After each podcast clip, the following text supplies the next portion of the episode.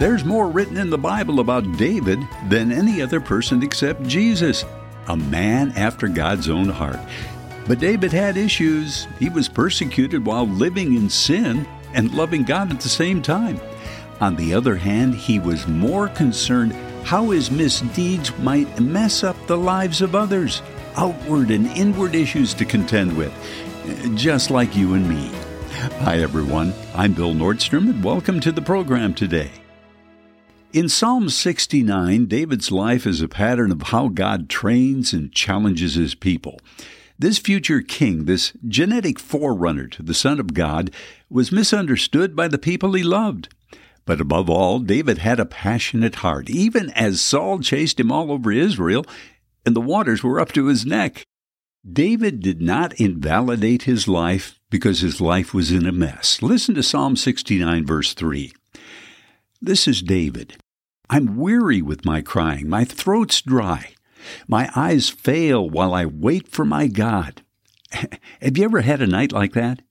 David had tenacity and nerve in the way he talked to the Lord and with the Lord and the way he saw the Father heart of God. Listen, you can't validate your life based on how well you're doing. You do that, you give Satan a basis for argument. Give him a front row seat for throwing out all those accusations. You see, validate your life on the basis you're marked, you're chosen, and you're loved by God. I know it sounds too simple, but the next time all hell's breaking loose, suck it up, look up, and make it clear in the heavens that you know in whom you've believed, and you're convinced the Holy Spirit will keep what you've committed to Him against anything the powers of the air send your way. Nevertheless, there was anguish in David's heart. He was about to drown, losing his balance, no deliverance in the natural. Uh, this was not occasional sin or temptation. Only supernatural deliverance would make a difference here. Deliver me out of the mire, David said and let me not sink. Let, let me be delivered from those who hate me and out of the deep waters. Let not the flood water overflow me, nor let the deep swallow me up, and let not the pit shut its mouth on me. You see, the pit speaks of giving up, accepting the fact that you'll live in sin the rest of your life, that this stuff works for some, but it ain't working for me. When Jesus spoke to his disciples just before the days before his crucifixion, he made it clear that following him will ignite hate from many, especially the religious community. Listen to John chapter 15 verse 18, the words of Jesus. He says, "If the world hates you, you know that it hated me before it hated you. If you were of the world, the world would love its own. Yet because you are not of the world, but I chose you out of the world, therefore the world hates you.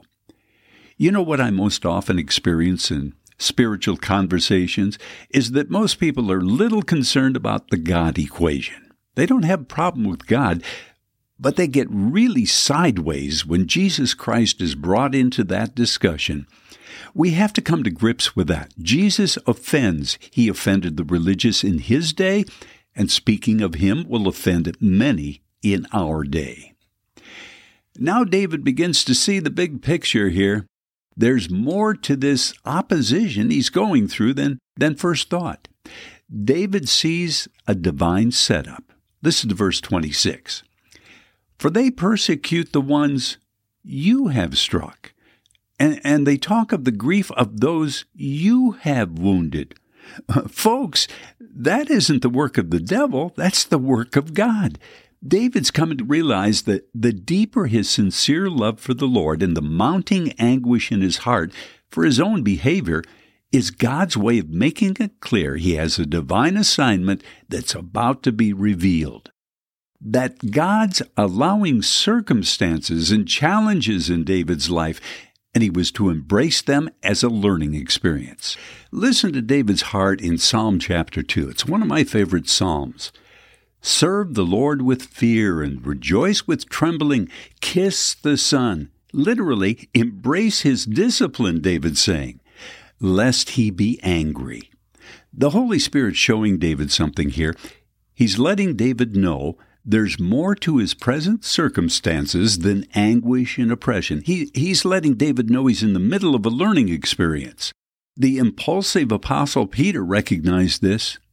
In 1 Peter chapter 4 verse 12, "Beloved, do not think it strange concerning the fiery trial which is to try you as though some strange thing happened to you, but rejoice to the extent that you you partake of Christ's sufferings, that when his glory is revealed, you may also be glad with exceeding joy."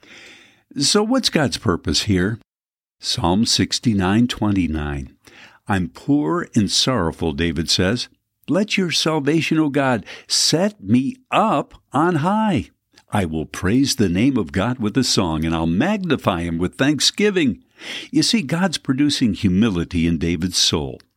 He's learning to surrender his soul. He, he's learning through a divine discipline how to become a spiritual man as opposed to a natural man. This is a lesson in humility. You see, God's preparing a company of forerunners with apostolic anointing?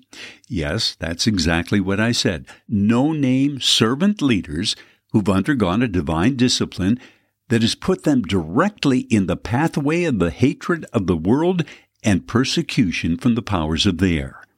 Look for them, beloved. They're coming.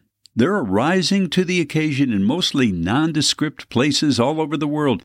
They're on their faces in a divine encounter, as at Asbury University recently. But look for them. They'll be on their feet soon, perhaps coming to a church near you, a fellowship in someone's basement, bringing their guitars and voices, having the word of the Lord for a moment in time that will shake the mostly dull church into a realization the branch of the fig tree is beginning to bud, that as the days of Noah were, so also will be the coming of the Son of Man. David's confidence was in God's kindness, and so must ours. We don't have to spend our lives bargaining with God. He said no to Jesus in the garden, so he could say yes to us. We're no longer hopeless hypocrites. We're benefactors of God's sure mercies. His tender mercies are forever. Let's pray. Father, you make it clear the closer we get to your return, the greater the challenges from the powers of the air. So we pray your church, a, a generation on the earth today, will be, will be gripped by the power of your Spirit to overcome that lives will encounter the depth of your love and grow with confidence in the forerunner spirit you're placing in so many. I pray for those right now who, who, like David, feel the waters are up to their necks.